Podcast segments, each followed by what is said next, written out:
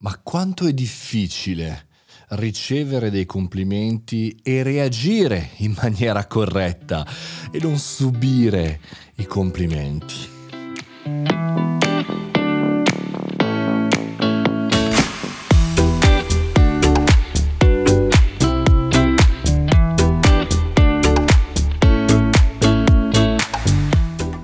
Caffettino estate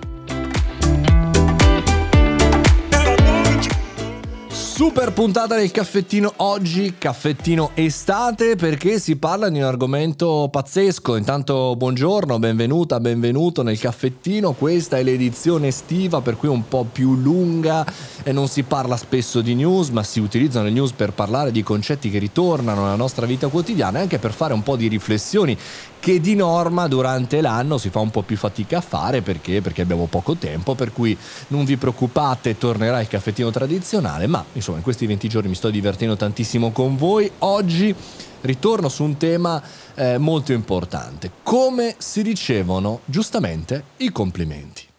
È un argomento gigantesco perché è un argomento soprattutto psicologico, è un argomento che eh, passa sia da quanto noi ci consideriamo eh, bravi a fare qualcosa e c'entra anche un po' la sindrome dell'impostore, cioè il fatto di quanto noi poi ci autoflagelliamo e crediamo di non essere mai pronti, mai preparati per fare qualcosa e quindi dell'ingannare in qualche maniera qualcuno con la nostra non abilità però c'entra anche sul fatto che nessuno ci ha mai spiegato che è bello ed è giusto ricevere dei complimenti. Mi spiego, eh, spesso nella nostra diciamo, retorica italiana, sia del mondo del lavoro che anche nella, nella socialità, se una persona ti fa un complimento, c'è sempre quello che dice: Sì, ma perché ti ha fatto così? Cioè, cosa c'è? Di, c'è, c'è qualcosa di strano? Che, che, cosa vuole portare a casa? Eh, in qualche maniera, perché ti fa qualcosa? Vuole che tu gli dia qualcosa in cambio? O ti sta circuendo per arrivare da altre parti? Insomma, noi abbiamo sempre un po' l'ottica che l'inganno è dall'altra parte della strada e noi la stiamo attraversando. Un po' a ragione, perché chiaramente il nostro mercato italiano è parecchio complicato e talvolta fatto anche di mariuoli, mettiamola così, e un po' siamo noi, un po' gli scemi del villaggio.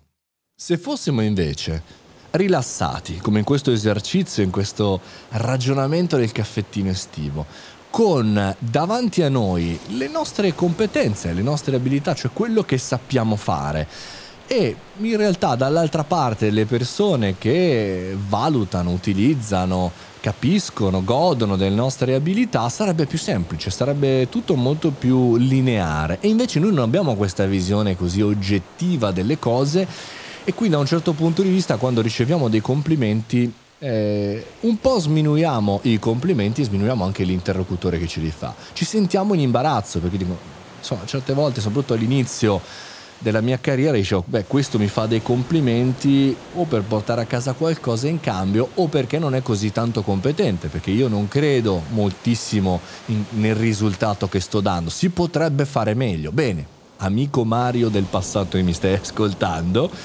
beh, si può sempre fare di meglio, però quella tua parola, quel tuo lavoro, quella tua consulenza in quel momento è stata utile a quella persona per cui eh, bisogna anche dire delle cose che noi consideriamo banali perché la competenza e la conoscenza passa da dei percorsi e talvolta noi siamo più avanti in alcuni percorsi quindi siamo più utili delle persone talvolta siamo più indietro e quindi siamo eh, bramosi di scoprire l'utilità degli altri e gli altri sono utili a noi. Questo è un concetto secondo me di relatività diciamo così della conoscenza che ci può un po' salvare.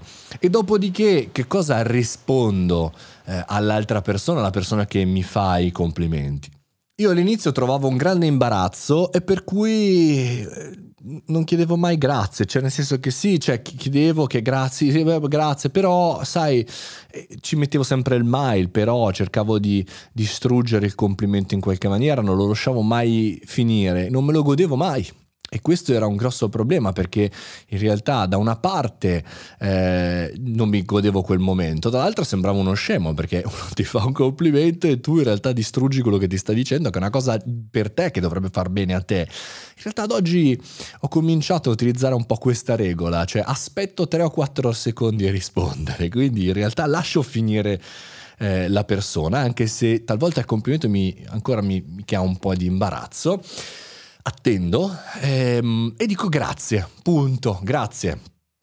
Non dico più però, ma mi cerco di mordere la lingua e dire, boh, se, a pensare, se, se questo è, è, stato utile, se questo podcast, grazie, quindi, ehm, bene, eh, ok, sono contento, sono felice, ma in realtà poi sono felice per davvero se sono stato utile, è perché il mio scopo è quello, però diciamo da un certo punto di vista dobbiamo toglierci questa cosa. Non so se anche voi, tra di voi, tra chi l'ascolta di questo podcast, ogni tanto subisce un po' l'imbarazzo, il fascino del di, di questa tipologia di flagellazione che ci diamo. E ripeto, non è soltanto la sindrome dell'impostore, ma è anche tanto quanto siamo eh, non abituati, non formati, non, eh, non, a scuola non ci dicono che bello e come gestire le cose belle, ci dicono di non accettare le caramelle dagli sconosciuti, ma ogni tanto qualche caramella dagli sconosciuti ci può far bene, non troppe perché altrimenti usciamo di pista e o ci fanno ingrassare, ma in realtà eh, fanno bene più che fanno male, quindi fate anche voi complimenti alle altre persone. Se tutti ci facessimo i complimenti giusti, non i complimenti falsi,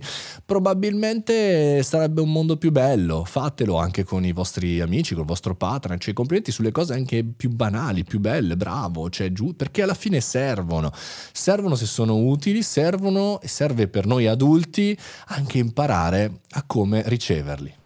Quindi riepilogando, riceviamo un complimento, ringrazia sempre comunque, accetta eh, il, e impara anche ad accettare i complimenti, non pensarci troppo su quello che è stato il complimento e comincia a crederci sul fatto che ogni tanto anche tu, anche noi facciamo veramente un bel lavoro. Quindi Sorriso, mettitelo in tasca, salvatelo, ricordatelo per i momenti difficili, scrivitelo da qualche parte e bravo.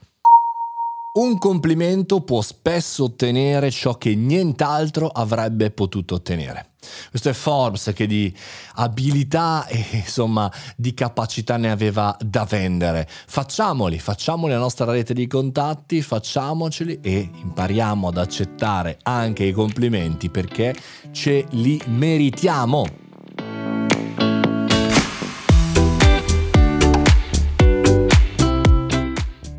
Caffettino estivo con un po' di riflessioni, se vi stanno piacendo scrivetemelo su Mario Moroni canale, fatemi complimenti su LinkedIn, su Instagram, ovunque voi vogliate, ma anche suggeritemi le tematiche da trattare. Fate i bravi e buoni complimenti a tutti.